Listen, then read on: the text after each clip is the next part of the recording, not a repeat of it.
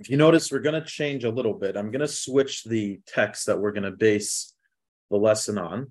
Um, I know one or at least one of you might have a printed copy of the Steinsaltz Tanya. Um, but we'll, if you don't, I have it on the screen here. During the class, I'm going to stick to the actual translation of the Tanya and elaborate on that. But you're welcome if I'm boring you at any point to read some of the commentary that's on the page as well. And maybe it could lead into, if you see something interesting, you could add into the conversation and discussion as well. But before we begin today, I want to just give a little bit of a recap or the punch, the, the key ideas that are leading up to where we're starting off today that we discussed um, last week and what we're going to follow up on. So, in we're right now still in the introductory piece to this section of the Tanya, where the first the Alter Rebbe is making a very strong case on the importance of a strong sense of faith and why it's so essential in one's service in God. And that is his prelude, his introduction to what he's going to focus on on understanding what belief in God means, which is the main focus of this section of the Tanya. So to do that, he begins quoting from Proverbs, from Mishle, the verse where it says, raise, um, train the lad in accordance with his way. Even when he grows old, he will not turn from it. And what he's going to, at the end of this whole introduction, he's going to come back to is a reevaluating why we are in everything in life there's a mature and an amateur approach to things. Um, even in something as basic as food and uh, probably every profession you know the laws of shabbat there's a lot of discussion about what's considered work. So if it's done by a professional or if it's done by an amateur or if the amateur way of doing it is it considered real work or only if the professional does it the right way is it considered is that considered the work? So in education as well in most of the things there's a more amateur the childish way of doing something and then there's hopefully the way we mature in doing it as well. For example we gave in a very basic um, example. Doing the right thing as a child usually you choose to do the right thing more because you got a candy and hopefully, when you're an adult, you're doing the right thing because you're mature enough to do the right thing. So you've matured. So why is in Proverbs, and this is the beginning opening thing question, why in Proverbs is it stressing that even when one goes up, he shall still maintain his amateur education? Seemingly, the all that we're teaching when one is still in his immature state is the tools to eventually develop a mature relationship. Why, when one is mature, is he still holding on to that amateur relationship that he had as a child? That's the opening question of this introduction. And to he'll come back to this at the end of this introduction, which I'm not even sure we'll get to today. But to do that, he introduces a key thing, and that is the importance of love and fear in service of God. And what we said very simple is that every action we do, if it's proactively, it's because of a certain love or passion towards that thing we're doing. It's either a subtle love or a very overt love, but love is the emotion which gets us to do things. Fear is the emotion which holds us back from doing things. With that said, if love and fear is so important in our service, because that's what motivates us, so how do we maintain or how do we develop a healthy love fear relationship with God? So, interestingly, the Torah itself tells us, and this is where we finish off, a commandment that we must love God, right? And this was the question which we had the cliffhanger from last week. The Alta Tanya asks, How is it possible to tell someone, command someone to love something? Love is an emotion. Love is a feeling. Love is something which you either have, you either like something, you don't like something. There's a famous uh, Israeli line, I'm sure there's a version of it in English as well. Al tam v'reach ein lehisvakeach. On taste and and enjoyment and uh and you I guess the proper word would be like enjoyment. You don't argue. People have different things that they like and different things that they enjoy. So you don't argue over matters of taste and like. So when it comes to love, love is very it can't it's it's kind of almost like when someone's having anxiety, tell them don't be anxious, right? This usually does not work. So when you want someone to love something, it doesn't help by saying, "Hey, you must love this." So what does it mean when the Torah is giving us a commandment to love God or love His commandments, and so on and so forth? So now we're ready for today's discussion, and we could really put aside all the introductory. Just wanted to explain how we're getting here. The Tanya is now going to focus in what form of love is reasonable or can be expected from a person to God. And once we do this, we can understand how perhaps there could be a commandment towards it. And that's going to lead back to the initial question about what's the amateur and then what's the mature version of these this love that and why we are still holding on, so to say, to the amateur version, even when we're adults.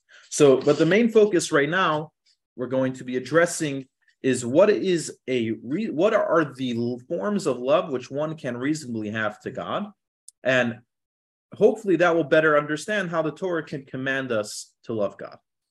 All right, understood so far? Didn't still got it? All right, perfect. So over here, as I mentioned, we're using the Steinsaltz Tanya. They just recently translated, are working on translating in English. If you want to ever get the book for yourself, it looks something like this uh, but we have the text on the screen as well.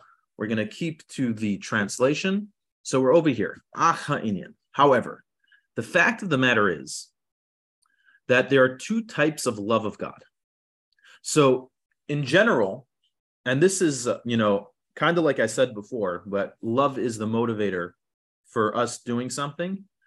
There's various stages in love, right? There's a very overt love where someone is passionately in love with something and therefore is doing it.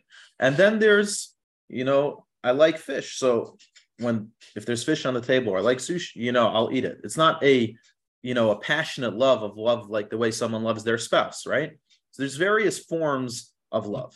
So over here as well, when we're saying there's two categories of love, we're not here talking about of intensity of loves within these categories, there's various multiple faceted levels of love that can this level be expressed. We're talking here about two distinct sources of where the love is coming from. What are those two sources? The first one, while while we'll read the first line may sound like it's the most common or most relatable love, this is actually the more harder to attain love. What is the first love? The first love is the soul's innate pinning for its creator. We're built, and primarily, we're built a body and soul, right? And life, our entire life, and what the Tanya really is entire mission is trying to teach us how to build a healthy balance between body and soul. The soul, while it gives us life and is perhaps the force behind our intelligence and our personality or whatnot, it's expressed through the body, right? Let's put it this way. If you have a light bulb, which is pure, clean, white, crisp, right? And then you put a big, heavy blue glass over the bulb, you're never going to see the crisp white light. You're always going to see a filtered blue light coming out of the glass. Fair? So the soul as well, while it itself is pristine and godly, its mode of expression, it's put in a heavy blue glass. It's put within the body. The body's understanding, the body as a mundane being, is very much in tune with its survival, its material needs. And therefore, while the soul may be more in tune with spirituality, it's put in a body which the body is more in tune with the physical. If one has the ability to pierce through all the levels of the body and only allow the soul to be talking within, then what will he feel is only positive feelings towards his creator. because the soul is a part of God. It's a spiritual entity. So for it, what excites the soul at its core is godliness, is spirituality. So if one is able to put all his physical and material existence to a side and solely be have his soul expressive, then he will be a very passionate lover of God.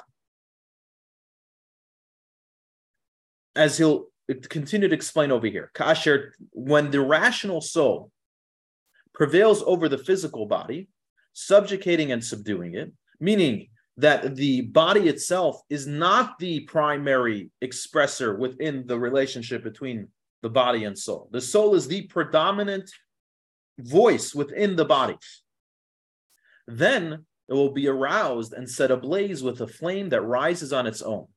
The soul will then exalt and rejoice in God, its maker, delighting in God with wondrous bliss. The passion, enthusiasm that will be emanating from such an individual to God will be unbridled, will be immense. Because this is not a love which is necessarily developed. It's at his core, it's the core of who we are. And that core is being expressive. And that core is a part of God Himself. So it's like it's literally one is able to feel God's presence oozing through his veins, and that that's the real source of life that's within his blood. And he's in tune with that. If someone's in tune with that, then they will just be one mode of expression of love for God and in service of God. As we're describing this, you may be sounding like, hey, this sounds awesome. How come not too many people are in tune with themselves? And the reason for that is because those who merit this level, as the Tanya goes on, those who merit achieving the level of this great love are the ones who are called tzaddikim, righteous. As written, as it is written, rejoice the Lord, you righteous ones. However, not every person merits this, since attaining this level demands refinement the physical body to an extreme degree. I think I may have mentioned this before. In Tanya, when we refer to tzaddik, we're referring to a person which is on a another plane within the inner struggle within with between his body and soul. Most people, as the Tanya will address in a second, the material world, their body is the predominant voice within, and we struggle to constantly, we're battling to allow our soul to have dictate what we should be doing. We're constantly having inner struggle, and hopefully, we may not win every battle, but hopefully, we win the war. We win the we win the war of our life in which we've made enough we've we allowed our soul to express itself or we made the right decisions and had God in mind as you know as often as possible the, tzad, the tzaddik over here what we're saying while most people their body is the predominant force so over here the tzaddik their soul is the predominant force so their struggle in this world is a very different struggle their struggle is not about how is god present it's how can I help people see that God is present? How can I inspire others to see how God is visual? And this is why um, probably the most common time where we've seen individuals like this is the many stories of the Hasidic Rebbe's, or especially in our in with Chabad, we had the, the Rebbe, the, the Rebbe of Chabad, were people which were on a whole nother level of godliness. And for them, God, there wasn't a doubt or question about what was the truth of this world or what was God, or if there was a God. They felt it in their veins. And therefore, when you came in their presence, you were inspired by that as well. You felt the presence of something greater than just the material. So, while it seems the most natural and it is the most powerful love, it's not a love which your average person has.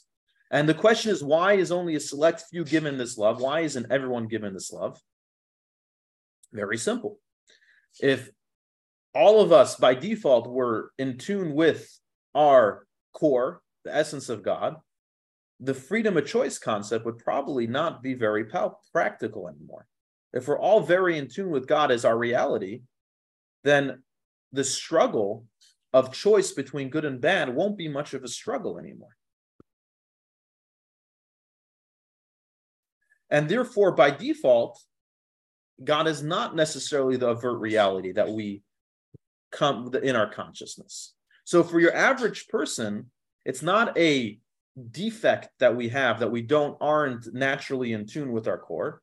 That's the, you know, that's the normal system set in place when God created the world is that mankind by default shouldn't be the you know naturally in tune with their core. He wants us to build that up. He wants us to make decisions. He wants us to discover God through our freedom of choice. So there are a few glitches in the system of people which are actually in tune with their natural core by default, and they're usually people of there to inspire and help us um, guide us along that route. Now, people which are of this sort, again, so there's part of this too, is people to that are that are maintain this are in tune with this level of spirituality. They'll usually be very, very refined people because if godliness is their predominant view, then the materialism is not going to be as exciting. So when they see, uh, you know, a nice babka cake, they're not as you know, it's, it's not going to excite them the same way it probably might excite myself. So they're not constantly pursuing materialism. They will be engaged in the world as needed. They need to stay alive and afloat, but it's going to be as needed, not as you know something a passion project. And as well, the, it also demands much Torah study and good deeds to merit a supernal neshama level. So, which is beyond. I'm gonna uh, just ignore these terms. It's not relevant for the discussion. When we have another class, we'll get into the different levels of the soul. Um, as stated in the Reishis Chachma, which is a famous book on Kabbalah. So, in order for a person as well, the person who is in tune with God at his core understands as well that God is not something is something that's far beyond the material. And therefore, he's going to want to be engaged to constantly connect in whatever way possible to God. And the only the most the ultimate way to connect with God is by doing what God says, because that's the ultimate way we know we're having a real connection with God. So usually someone who is into has this natural love for God, is in tune with his core essence, he is going to be usually not make materialism is not going to be something that speaks to him. And he's going to constantly want to engage every moment of his day in the study of Torah or the performance of mitzvot. So that's the first love. Okay, is that we clear on that? All right. Then there's the second type of love. And this is a love which every person can attain. And I want to sure. And I want to preface, like I said before, not necessarily everybody by working on this love will will attain the same level of intensity an expression of this love. However, every person can and is able to create a certain level of love with this method. And what is this method? The second level of love, which is attainable for everyone, is not one that we just, you know, by is not one by tapping into our inner core, but it's rather from when he thoroughly contemplates in the depths of his heart matters that arouse love for God through work. If a person works and meditates, learns about God, and as we'll discuss, Matt contemplates in the depths of his heart, really works on, you know, understanding and working through education, then you can develop a love. That and that love which one can develop through study and meditation that's something everybody can attain to a certain degree. And like i said people do may attain different modes of expression of this love but this love is something which is can be expected from everybody to a degree a work that a love that is developed. And we he uses the term here thoroughly contemplates the depths of the heart because it, it's if one wants to develop emotions from a study, it's not enough to just learn or listen. You know, if you listen to a podcast, it may be very inspiring, but it won't really change your emotions of something unless you really, really contemplate on it, really take a moment to take it in in a serious manner. Otherwise, it'll be a great emotional feeling. You'll feel great about it until as long as that inspiration, you know, the adrenaline from that podcast or speech lasts, and then you'll be back to your usually your good self. if if we want our studying to really impact us, we need to take a moment to really, you know, put our mind to that thought. So over here, the second love, one which one develops, that is possible to be achieved in the heart of every Jew. And in this itself, there's two formal ways. Now, I want to preface over here there's many different modes of service that one can have with God or how one can be tuned spiritually. Many religions, especially outside of Judaism, so many religions, especially uh, there are some religions outside of Judaism, especially that stress if one wants to Mommy. attain a spiritual status, it's done through isolation or abstination. If you abstain from the physical realm, then you can be a spiritual person. A real spiritual person doesn't marry, doesn't engage in the pleasures of this world. They're abstract and subdued, they're disconnected from this world. Within Judaism itself, there are various groups that believe not necessarily in abstaining, but believe in isolation. You know, if we want to be inspired, live a godly life, we need to create a little bubble that only we have full control of what comes in, what comes out, and that's how you develop a spiritual lifestyle. There's also a concept mm. of people mm. fasting oh, or abstaining, not abstaining entirely, not abstaining in the way that you know you're not connected to the world at all, but by depriving yourself from certain things, the more you de- yeah. When you deprive yourself from certain things, that enables you to have a lot more of an appreciation for the spiritual. Right? In Tanya, as we'll see over here, the meditations, there's going to be two different meditations that the Tanya here, again, this is all introductory. And he'll even mention as explained elsewhere. The Tanya elaborates on these meditations. Um, so there are two meditations that the Alter Rebbe is going to, the Tanya is going to mention over here. He elaborates it in much more detail elsewhere, but you get the gist of the direction of the meditation. All right. And the gist of the meditations, as you'll see, is not going to be about downplaying materialism. You know, there's a famous story of one of the Chabad Rebbe's, the fifth, the the uh, fourth Chabad Rebbe had two sons. The older son was known as the Raza, Reb Zalman Aron, and the younger son would later become the fifth, would be the fifth Chabad Rebbe, the Rebbe Rashab, Reb Shalom Dovber and they were once playing in the yard, and apparently it seemed that the younger son, the Rebbe Rashab, was also a little taller than his older brother, and there was a ditch, and Reb Zalman Aron pushed his brother in the ditch, and then he said, "Look, I'm taller than you." All right, like normal kids that play, kind of story. The father saw this, you know, this exchange go on. The fourth Chabad Rebbe, the Rebbe Maharash, and he called in his children and used it as an educational opportunity. And he told them that when you want to be taller than someone, you don't do it by pushing down, but if you want to be taller, stand up on a chair. Raise yourself up. With over here as well, when it comes to obtaining and living a more spiritually inspired life, in the meditations over here, the Tanya is not going to take an approach, and this is a very crucial theology that the Hasidus, Chabad Hasidus wanted to introduce is your growth should not come on the expense of destruction or hurting somewhere else, but should rather be something from uplifting yourself.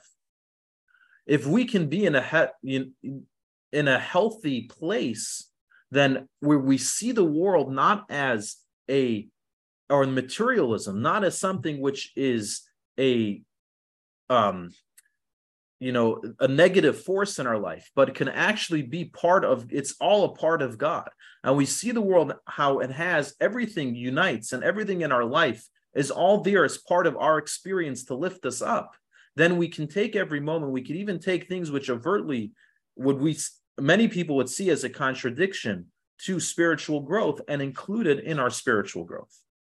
So the attitude that we're going, that Tanya takes, and he's going to lay out over here, is going to be that of realizing that at the core, there's something special about my life and where I am.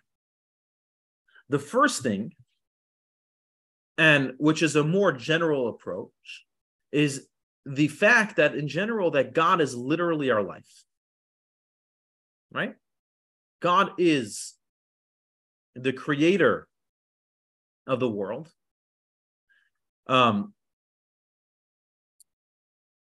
if there's anything a person likes, I would fair to say a person loves himself. We can debate whether they like other people, but a person usually, a healthy person usually loves themselves.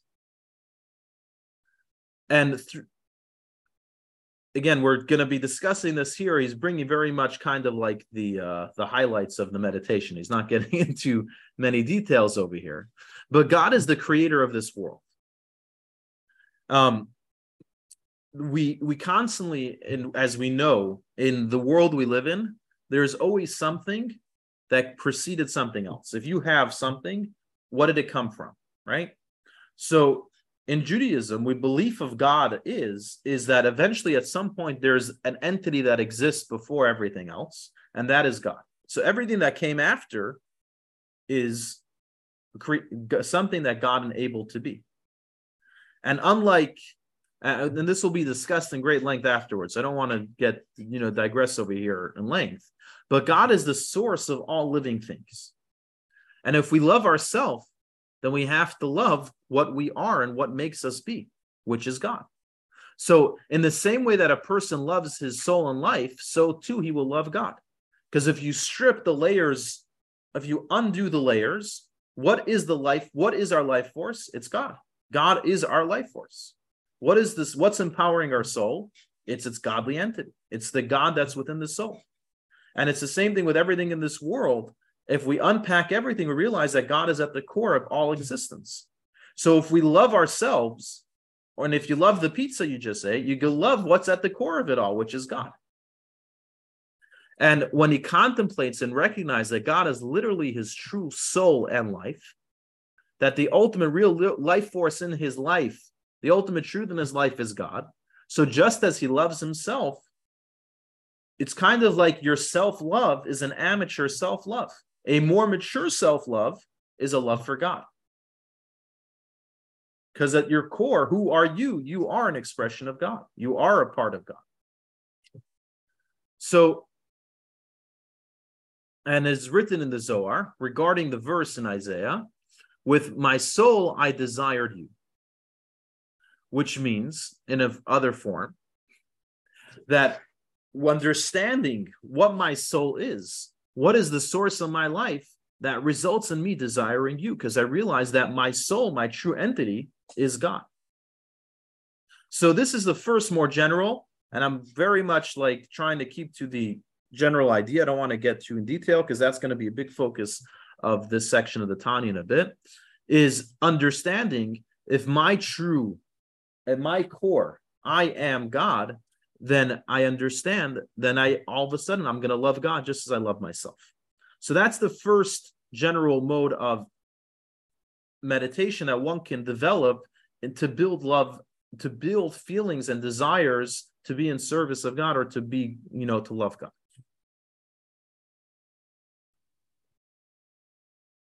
And then there's the more detailed one. And that is a meditation on basically real if one really under meditates takes the moment to think about who god is or what god is right?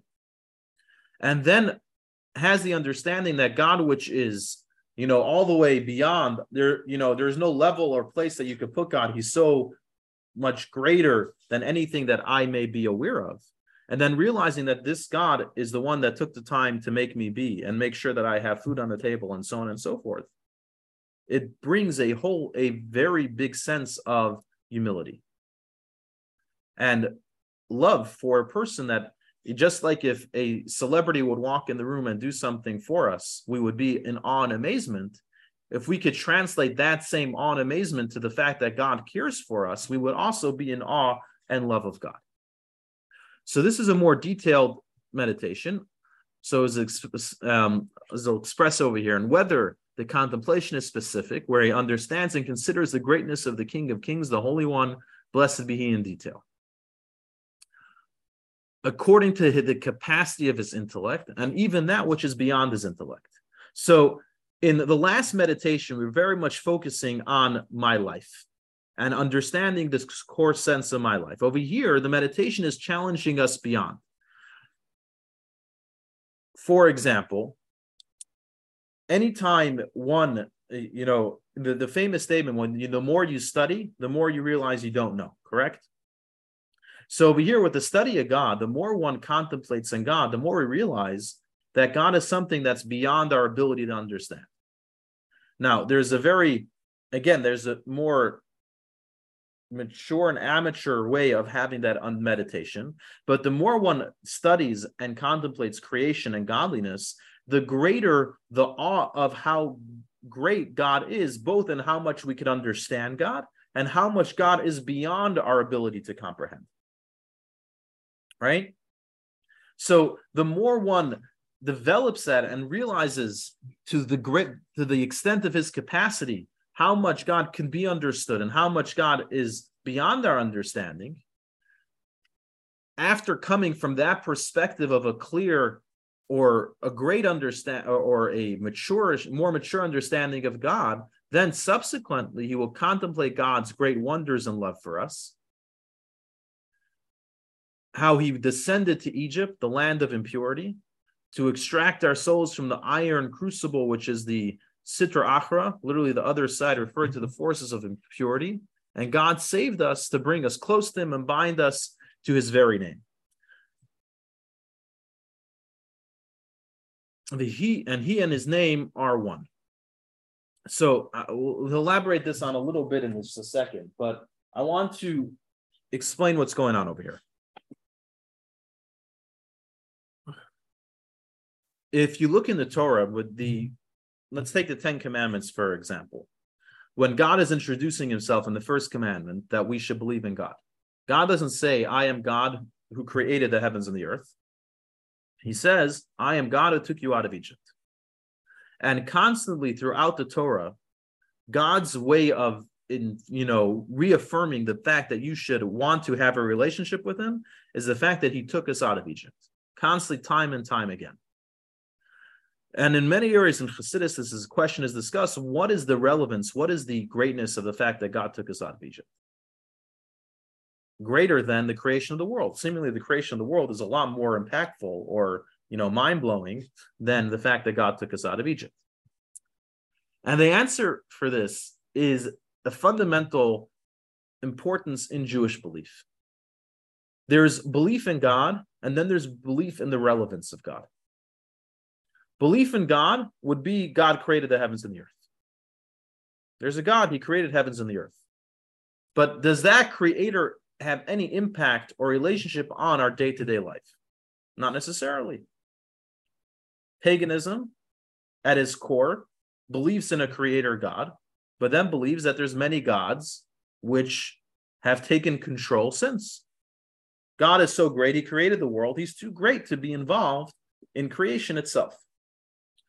In Judaism, a fundamental part of our belief is the fact that God, the God that created the world, that is a beyond creation, is the same God which gets involved to pick us up when we're in the rut. And that's the significance of the statement I am God who took you out of Egypt. Me, God myself, in his great glory, is the one who was there to take you out of the slumps of Egypt. When you were in your worst place, spiritually, physically. I was there to pull you out from there. And that's the God that we believe in and that we, we relate to.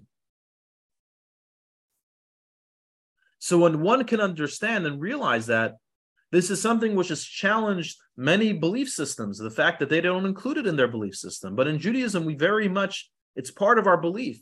And if that's our belief, if we understand the ramifications of that, that's a very powerful meditation to contemplate that That is, he elevated us. He, God himself, the God which is pre predated creation, elevated us from the ultimate uh, degradation and impurity to the ultimate holiness and to his greatness, which has no bonds or end. He gives us the opportunity. He himself is ready to pull us out from our ruts, which is Egypt. Egypt is a parable also for any rut or messy situation one finds in. He's there to give us the opportunity to take us from those ruts and put us in a place of greatness and holiness. And he did that by giving us the Torah, giving us the commandments, and so on and so forth.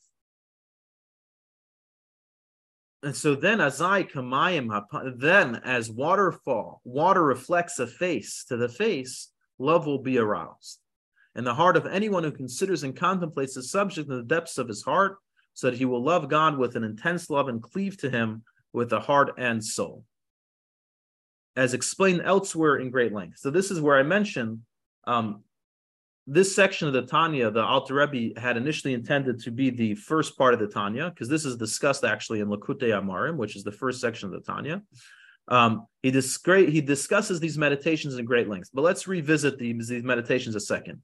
There's a famous ver- quote in Proverbs that says, Water reflects a face to the face. When it comes to love, we're very much like a smile. When you smile, usually you get a smile reciprocates back. Love is contagious. So when you love is extended, usually love is reciprocated.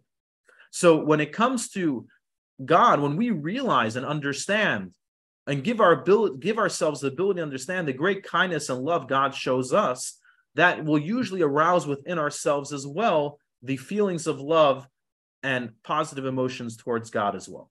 So over here, this love over here that we're talking about is one which one can build on. There's, I want to elaborate a little bit on my introduction that I said over here, talking here about the reflection of how love is reciprocal and so on and so forth.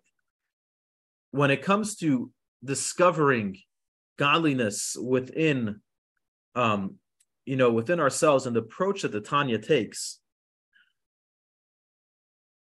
many of everyone has different journeys. And you know some people can be um you know some people may not have any specific feelings about god per se personally. Some feelings may have negative some people have positive. But the way we grow to develop we there's various different choices. And this is where i mentioned before. And i, I thought there are two parables which would be great which are pretty relatable to today's uh, today's world one is, unfortunately, we live in a world where there's a lot of hate and hatred. And as Jewish people, we're not, uh, we have not been immune to the to hatred throughout the years. And unfortunately, there's been anti-Semitism for for years, and there's still anti-Semitism today. The way to change people's opinions, or someone who has negative feelings, there's one way is shouting at them and telling them that they're doing the wrong thing, right? Or tell them that you're a hater, you're an anti-Semite. Or there's what we try to do very common is when someone says statements about the Holocaust or about Jews, we'd say, hey, why don't you come? Let me show you the Holocaust Museum. Let me come introduce you to some Jewish people. Let me come and educate you about what Judaism is. And over here, we're not, by not attacking the negative traits, but by showing them a positive experience, that's probably the most conducive way to get someone into a healthier space. You know, there's so many people. If you ever listen to stories of people that were part of gangs which were hate, very hate related, or that would have uh, all types of flags waving, you know, usually they are, didn't they weren't shown proper empathy from people throughout their life, and therefore they found a culture which was welcoming, and they were able to express all their feelings through hatred. And when they're finally showed empathy from people they didn't expect can show it, it was life changing for them. Right? So over here, too, when we may not have a healthy perspective or relationship with God, the way Tanya wants us to develop that relationship, or let's say even with life, I was saying before, where things may seem antagonistic, the material world may seem antagonistic to spirituality. If we're able to better relate and understand the world in a way of a more positive light, that changes our perspective to have healthier feelings with everything. Um, you know, it's like this as well. I don't know how well it's incorporated all within the American judicial system, but I believe in Sweden or Singapore, I believe it was Sweden, they have they're very into when uh, someone gets arrested or uh, you know someone is in prison for an act of violence or so on and so forth to do family restitution where the criminal meets the family the person of the vic- of the person that they did something toward that you know whatever it was that they did a crime against so that the person understands the effect that his actions had. One of the worst parts about being in prison is that you're detached from the world. So you someone may have done something wrong and then they don't really they they under they feel the repercussions of being in prison, but they don't necessarily see or understand the repercussions that their actions had on the people, the lives they impacted. And many times when that happens, a person is understood and is, you know, confronted with the impact of their actions. That is a very strong enough of a motivator for a person not to do the same thing again.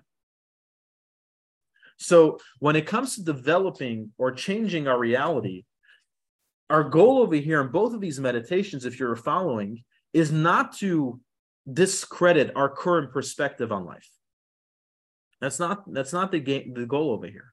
Our goal is to educate ourselves on a deeper perspective, on another, you know, challenge ourselves to think a little deeper into our reality. And as a result, our perspective on everything will be changed. And we'll be able to engage on that in a healthier way. Um, I think you know over here they bring a story, which is very similar of a person who had did a sin, and he thought he would come to the righteous person. The tzaddik would tell him to fast and this and do all types of things to of atonement, and instead the tzaddik told him to study about God. And the more he studied about how great God, he became embarrassed of the actions that he performed.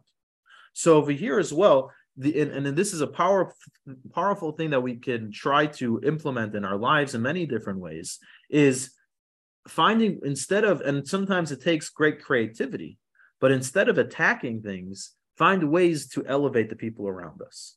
And when we do that a lot of the things which are nagging us about those people or about ourselves if ourselves. If there's something in our life which is nagging perhaps we need to lift ourselves up to be in a better space. And we're in that better space all of a sudden those things which were bothering us before won't be bothering us today. So the same is with our relationship with God. If we're finding ourselves up in having an unhealthy or not a positive relationship, perhaps we need to find a way to implement ideas or f- create meditations that just lift us from our rut, from our bad place, so that we can have a more uplifting, positive relationship. Um, with that said, I think we're yeah we're kind of hit our time, but uh, based off this, the alter next week we'll go back. The Tanya is going to explain based off understanding what love is can be expected from everybody. We can understand now how Torah can give a commandment to love God.